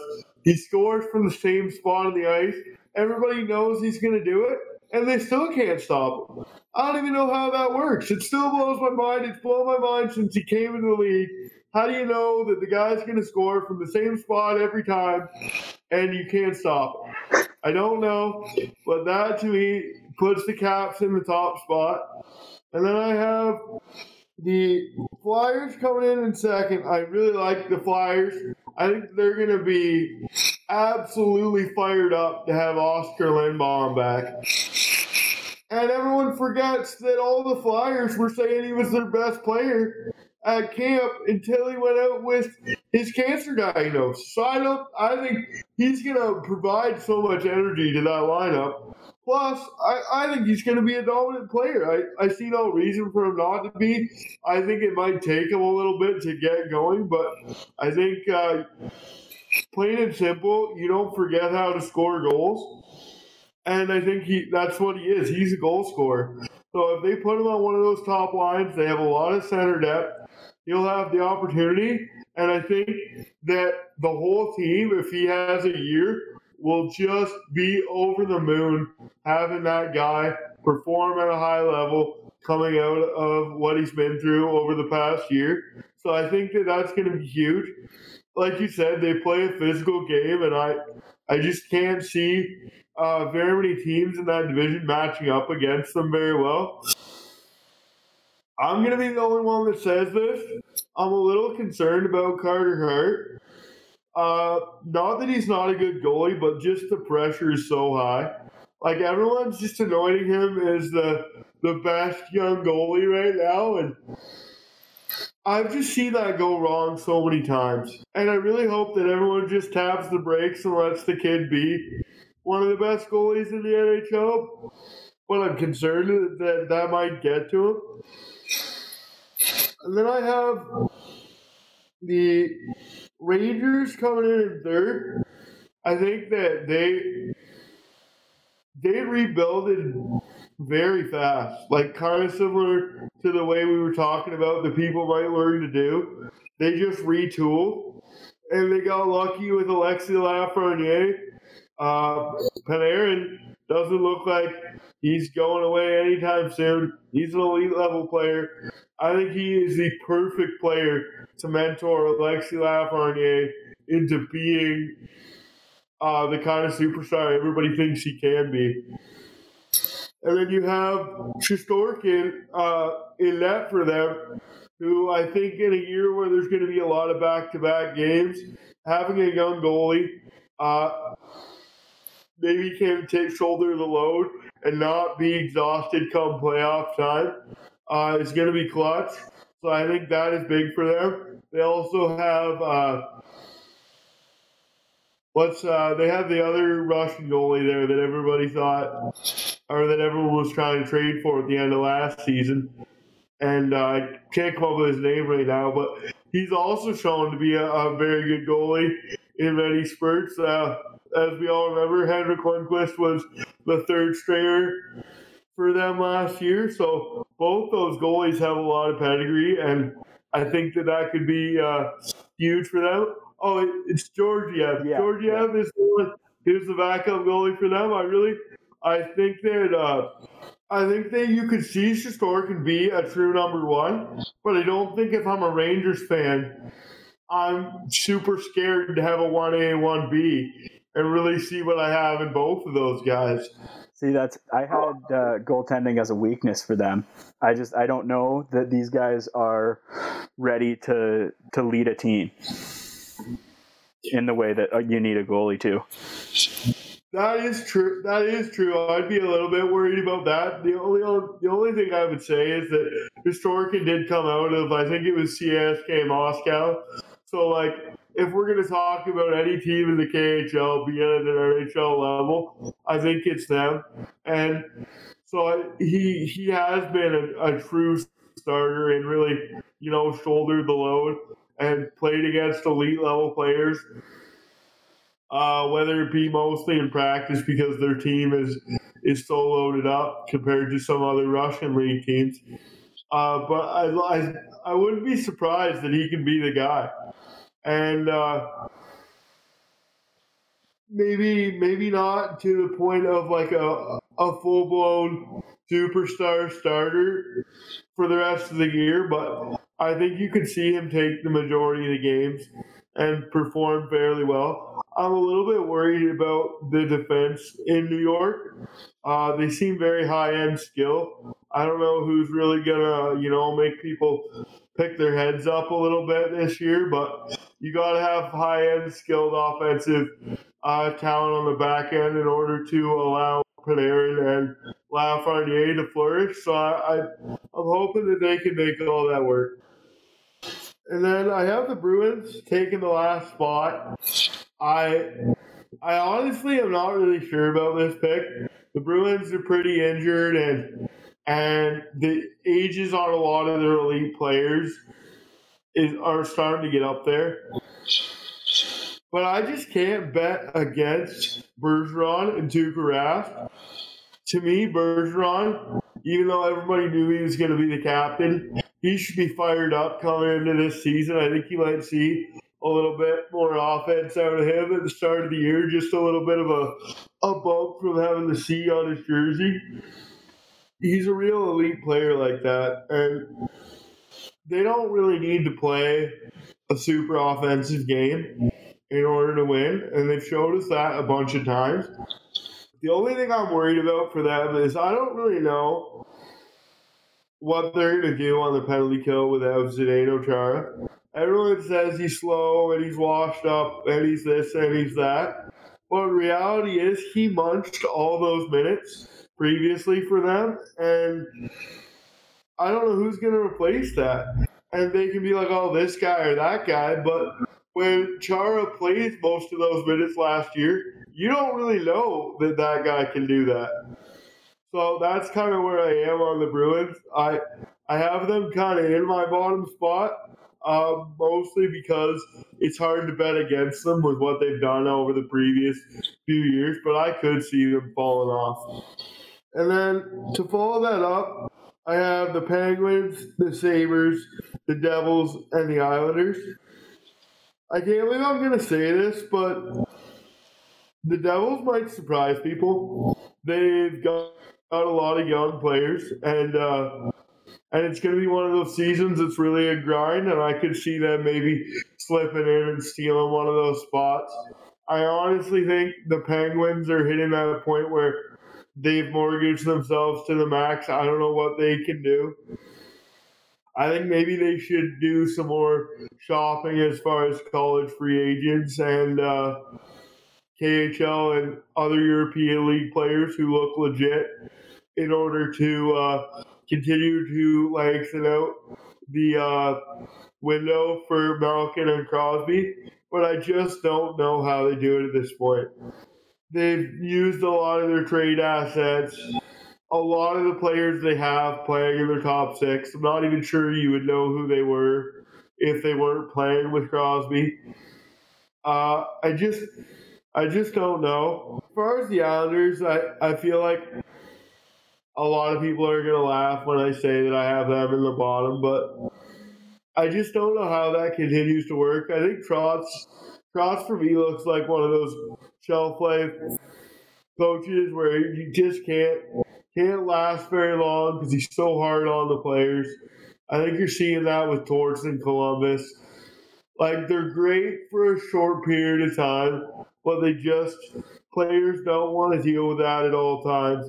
If you have players playing the way the Islanders play, where they just give it their all every night in a condensed season, they're going to be so beat up by the middle point of the year, coming off back to backs, blocking that many shots, riding for that long. I just don't think they have enough depth and enough high level players to continue to play like that for an entire season. So I have them hanging out in the bottom of my projection. Yeah, I, I agree with that about the Islanders. Actually, I just don't think they like they have a lot of skill, but I don't know that they can maintain that skill like you said, it's hard to play at 110% every night, especially when all the games are there's so many back to backs and there's so many like like there's frequent four uh, four game weeks. Like that's that's a lot. It's a lot to ask. Yeah, I'm I'm worried about them, and I actually like I feel weird counting the Sabres out. Uh, they had Taylor Hall. Everyone knows Jack Eichel would be an absolute stud if he was on a real team. But I don't understand why they why they don't want depth. Like they just don't seem that interested in having depth players. It just seems to be like a revolving door, and I don't understand why because they're not necessarily cap strapped mind you, they do have Okposo and Skinner on big contracts that they're probably not worth.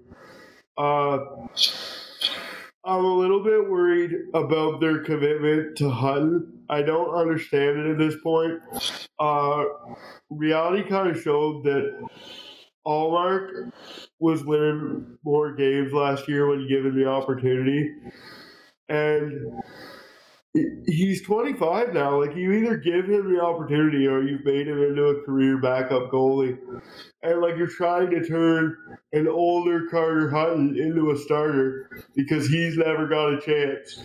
Well, come the end of next season, if you don't give Ullmark a chance to be your starter, some other team will be paying him and giving him a chance to be their starter because his numbers have indicated that maybe you haven't given him a fair chance.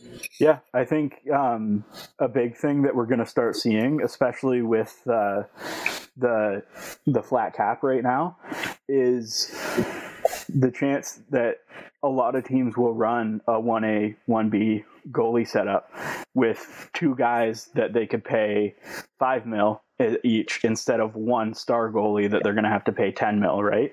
Like it's uh, because of the cap hit, you're not going to see goalies getting the contracts that they that like say Price did, right? And I think uh, that works in the favor of a goalie like Hutton, or sorry, like Ullmark.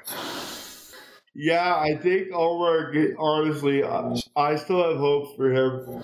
I don't, obviously, I'm not a GM for a reason, but Hutton just doesn't seem to inspire confidence in the Sabres.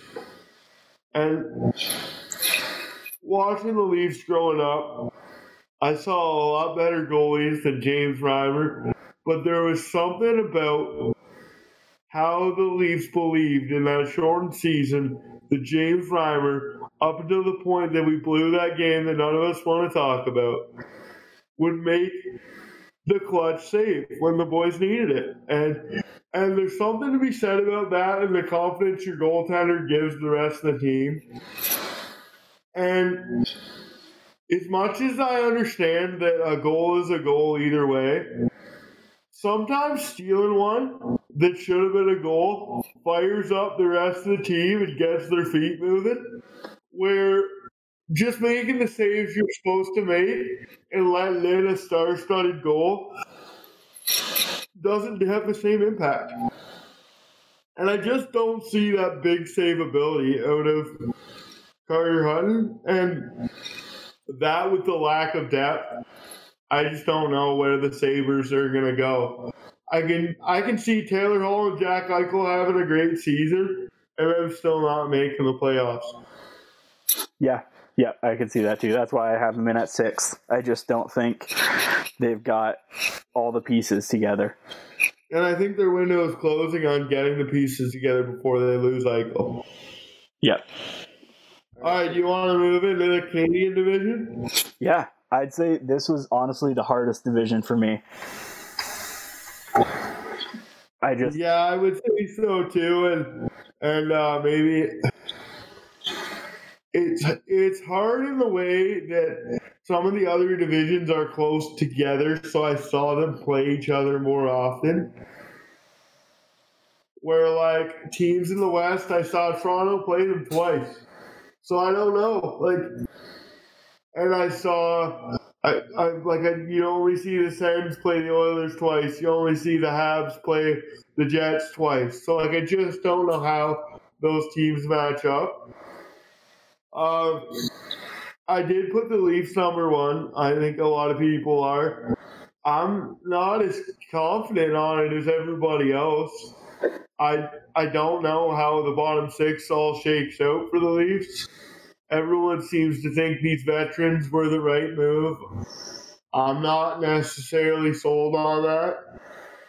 Uh, the Leafs did that a lot. Used to go get old players and and try to put them together and build a squad, and it didn't really work. So I don't know why it works now. And everyone says, well, they didn't have the elite talent. Well, if you didn't think that Thomas Kaberle and Mats Sundin were elite, then I don't know what Leafs you're watching. But uh,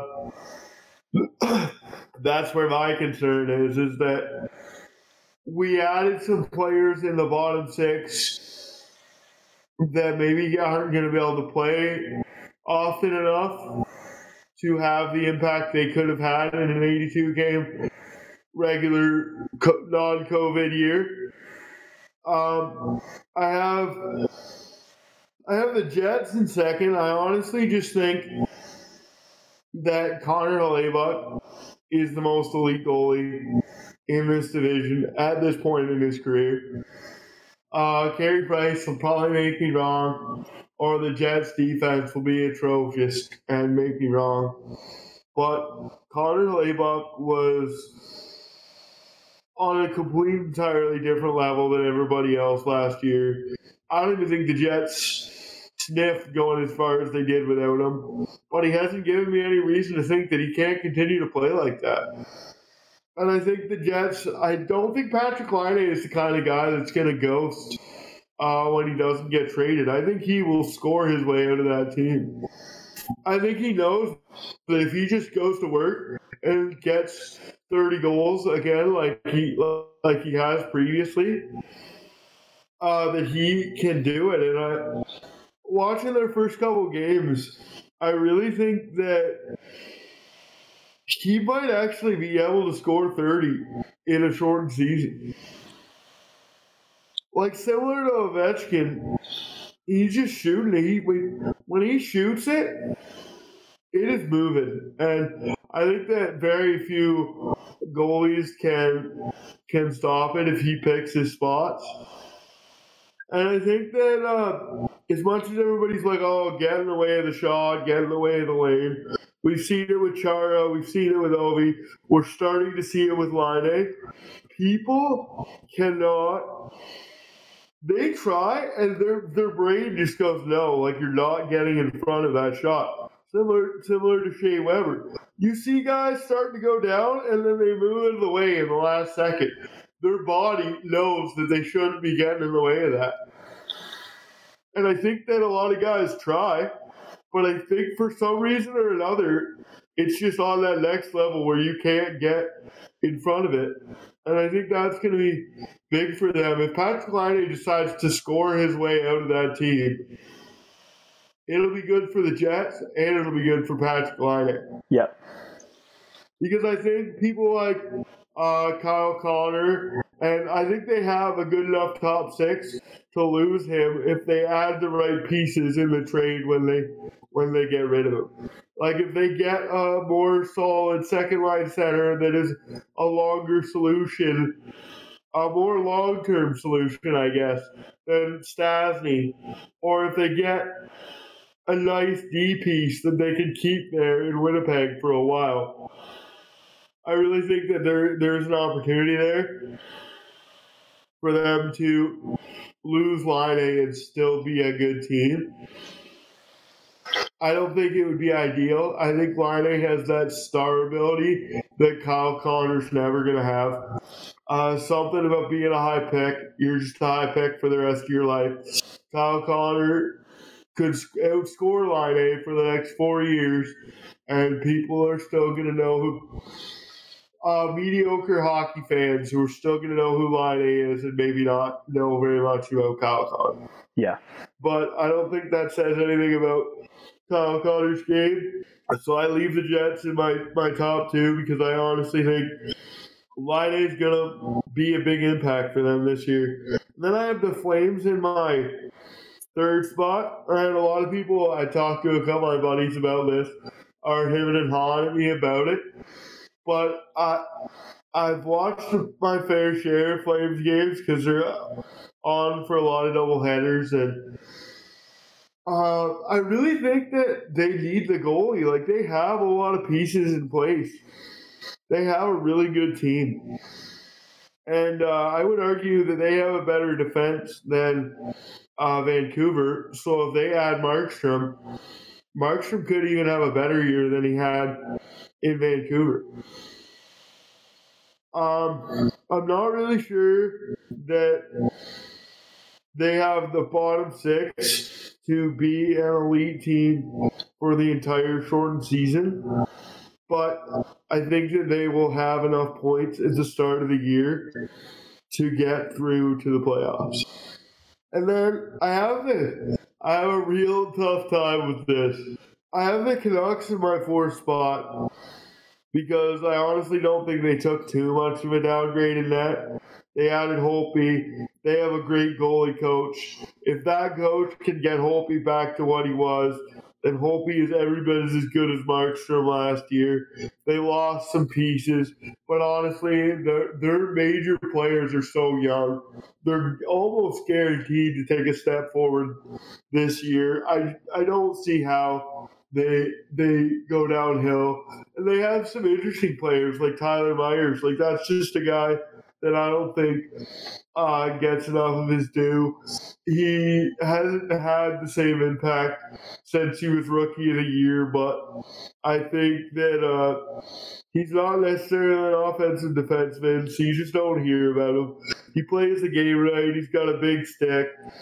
He's out there doing what he does, and they have other defensemen like Jack Hughes to, to shoulder the offensive load.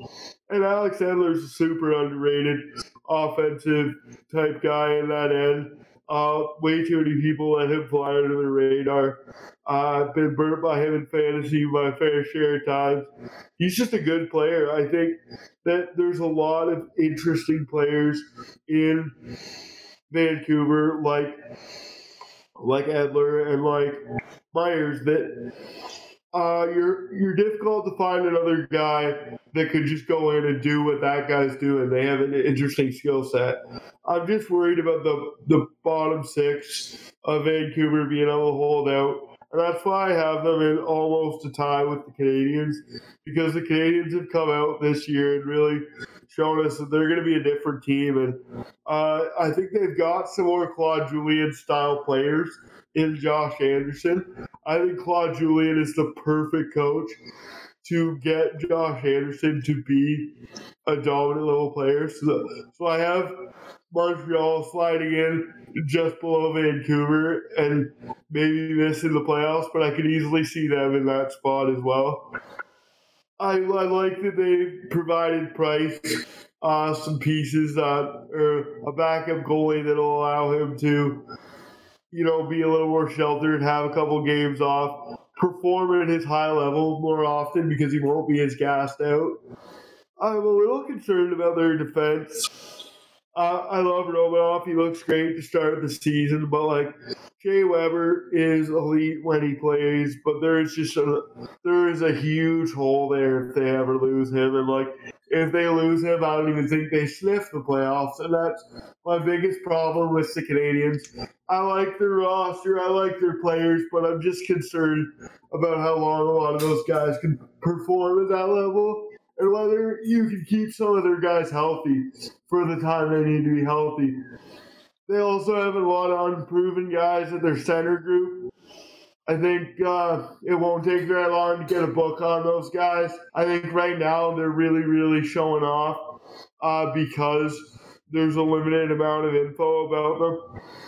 Uh, you saw Kotkaniemi take a big step back once he'd been in the year, the league for a bit, and uh, was really uh, starting to get exposed for some of his issues. I'm not saying he's not a great player because I think he is, but I could see Suzuki taking a step back 20 games in when the rest of the league kind of realizes what kind of player he is. And that's why I'm a little concerned about the Habs. And then I have Oilers and Sens to finish it out. And people are probably going to hate me for putting the Oilers outside of playoffs.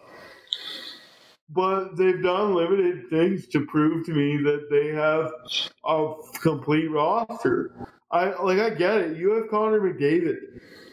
Like I get it. I think the whole league gets it. What I don't get is the fact that I think that I could have been their GM this season and came out with a better bottom six forward group than they have. Like I don't understand what they're doing, and then they lose Klefbom. I don't understand bringing back Mike Smith and not getting another goalie. I I just it doesn't make much sense. like if Koskinen falters and Mike Smith has to be the starter, he can play at an elite level, but he's not a young goalie anymore. Like he's not going to play at an elite level for a long period of time, and it's just that plain and simple. Especially in a condensed season, he was an unreal goalie. People missed out on it because he played for the Coyotes, and I feel for him, but it's over. Like he's a backup goalie. I'm all for him being a backup goalie. I'm not all for him being a backup goalie on a team that doesn't have a bona fide starter. And if you think that Koskinen is a bona fide starter, I don't know what you're thinking, to be honest. And I also don't know what they're going to do now, now that they they just lost this to to long term IR for at least I think it's 34 days. Yeah, uh, that that, that doesn't so like that that really concerns me. Like I read a report the other day that they're looking into amateur goalies in the area who are who are already in quarantine and already in Canada. Like when you have a huge goaltending issue, you're gonna tell me that you're gonna put a start a backup in who hasn't played pro. I just don't understand how that'll work out. And that's you know, why the Oilers David Ayres. Sorry, what was that? David Ayres. Yeah, I honestly, uh, it would be a great story. I, I, I'd love to see it. I really, I would actually, it'd be great. Uh, a lot of the stuff that got kind of shoved under the rug with him when he come out is that he lost his junior career to a, a heart problem. So if he, and most of those heart problems in this day and age are solvable. So, like, now that I'm saying he could secretly be an NHL goalie, but I, would love to see him get the uh, spot just for the storyline and, you know, get a chance to continue living his dream. Uh, that's huge for them, and it'd be a huge opportunity for him, too.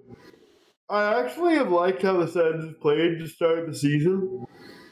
He's played really. Uh, they played really well. They've competed at a high level. I love their coaching philosophy. I love the players they added. They're not going to get bullied. They have good vets. They have a lot of talent coming out of Belleville. Uh, I've been lucky enough to see a few of them. I but I just don't see them being able to continue to compete at that level. I think like the the style they're playing is so labor intensive. I just don't understand how they could keep that up for a whole year. That's I, I think Ottawa has a future. They definitely have built uh, an organization with depth there that give it a year or two more, they could have something big. But yeah, I agree. Right now, they're they're at the bottom. So I've got I've got Toronto number one. Yeah. Oh, sorry. Go ahead. No, go ahead. Go over your projections. Tell me what okay. you're thinking about the Canadian division or the North Division, I guess. Yeah, the Scotiabank North Division. yeah. So I got Toronto number one. I still think that they're gonna they're gonna build chemistry. We've seen that they've slowly been been getting better over the three games that they've played so far. I'm excited for the Jets game tonight. I think that I think they've got the skill level, and I think that Keith is just still figuring out his game with the team. Right, like they they played together last year, but it's it's a whole different team. So without any type of preseason, really, they they're still just trying to figure out where the pieces fit but i think they've got a whole puzzle there it's just a matter of piecing it together properly i've got calgary at number two like you said they they've got a team. They were just lacking a goalie. I mean, losing losing Brodie does hurt their defense, but it helps ours, so I don't care. But I think they uh, they've still got a great team. They've proven that they can score. They've proven that they can play really well, and Markstrom in net is just going to elevate them to the point where it's they're going to be a tough team to beat. I've got Winnipeg at number three. This one, Winnipeg was hard for me because their defense isn't great. They've got a really powerful offense. Like they've got they've got that locked down. Their defense just isn't super strong. But if Hellebuyck can play how Hellebuyck can play, then they've got then they're still they're still in the playoff race. Um, and that's I think my my biggest takeaway from this North Division is that no matter what, it's a race. Like all of the teams have a chance to be in the playoffs. It's not like some of the other divisions, like where there's a clear difference between playoff caliber teams and not. I think any any of the teams in this North Division could uh, blow us away. I've got Edmonton coming in at four. I think without the loss of Mike Smith, they make the playoffs. They're on the edge without a goalie right now. I like the addition of Turris. I think that he's going to slot in really well there. He's he was playing top line minutes and against top line players for a long time, and he's just not a top line guy. So I think playing on that third line, he'll be playing against players that are at his skill level, and that'll be a good a good place for him. And Puljujarvi has come back and says that he's in the best shape. I haven't really seen that proven yet, but I'm I'm excited to see that third line with Turris and Puljujarvi. I think that that gives them depth that they didn't have before, and then it's just goaltending and defense that I'm worried about. But I think that they have enough assets up front that they still make the playoffs. Uh, I've got Montreal coming in at number five. Again, like you said, Montreal and Vancouver. I've got neck and neck. Either one could take that spot. I like what Vancouver has. Um, I think they've proven that they can play in the playoffs and everything. Like they've they've shown they've got a really good team. But I think Montreal has this youthful energy right now that is is making me rethink rethink Montreal as a team. And like like you said with Josh Anderson, I think that's a a big a big addition if he can play properly, which so far he's looked he's looked good. And then yeah, I've got Ottawa coming in at uh, in in last in that division. I think Ottawa really does have a future. Stützle's looked great. Stützle's first goal was a beauty. It sucks that it was against the Leafs, but it was a great goal. Can't deny him that. And I think he's he's going to be a difference maker on Ottawa. I just don't know if he's going to be enough of a difference maker this year to pull them out of last place over Vancouver or Montreal. My biggest concern with with Ottawa is I think they're gonna break some teams' heart. Like somebody will be on the cusp of making playoffs and lose a couple important games to Ottawa, and that will go down as the reason they missed the playoffs. I think you might be right there. Actually, that that's a good good way to put it. Like I can't tell you the year anymore, but I can remember being a little kid and all that had to happen was the Leafs had to win, and then New Jersey had to win, and the Leafs would be in. And New Jersey was already well in the playoffs, so they sat Brodeur and they put in Kevin Weeks, and they lost, and the Leafs didn't make it. And in order to be a good team, similar to what we were saying about Max Holloway earlier. You can't leave it to some other team to make you make you win. You have to put yourself in the position to win. Yeah, I think that that team that might get hurt by Ottawa like that is Edmonton. That might push Edmonton out of the playoffs and Montreal or Vancouver in. Yeah, I don't know that Edmonton if if they had one of those times where they played Ottawa, you know, like three times in two weeks, I could see them being in trouble. If yep. you play Ottawa three times in two weeks and you're the Oilers and you got to put in your backup goalie, whoever that's going to be, because you didn't even claim Aaron Dell today for whatever reason, I'm really concerned about that.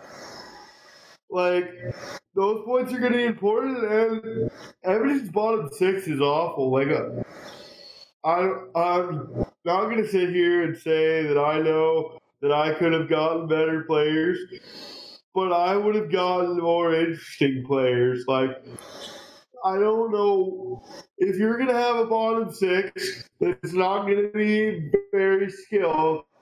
You got to have a bottom six like Vancouver, where they're going to find other ways to contribute, whether that be physical play or shot blocking or just grinding out and being tough to play against. And I don't really see that at, as Edmonton. Edmonton's bottom six has no identity. They're just kind of all right hockey players who are just kind of general players. They're not too good offensively. They're not too good defensively. I think they should have went a different direction. See, I, I disagree with that. I think, I think, well, their bottom line not so much, but I think that uh, that third line is is going to look good. I think that's going to surprise you. I just don't know that Puljujarvi's not going to lose his heart if he doesn't find his way on those top two lines part of the way through the year. But I hope he doesn't. I just think that Dominik Kahun is probably with Draisaitl until he proves that he cannot be with Draisaitl because they have that weird chemistry and they need to find a way to have McDavid and Draisaitl not play together. Yep. And I don't see a world where Puljujarvi and Kailer Yamamoto and Connor McDavid are the first line. No, no, I don't see that either. All right, that was our first episode of the Fanalysts podcast. Uh, hope you like some of our analysis. Uh, we're on Twitter at the Fanalyst, right? Yep. Yeah, we're on Twitter at the Fanalyst. We're going to be on Instagram. I'll get at the Fanalyst. Give us follows. Um, let us know. Interact with uh, with us on Twitter. Let us know what you think of our opinions. Let's uh, start a discussion about things. Right? That's what this is all about. It's about fans talking about things, analyzing uh, the sports that we love. All right. Thanks. We'll see you next week.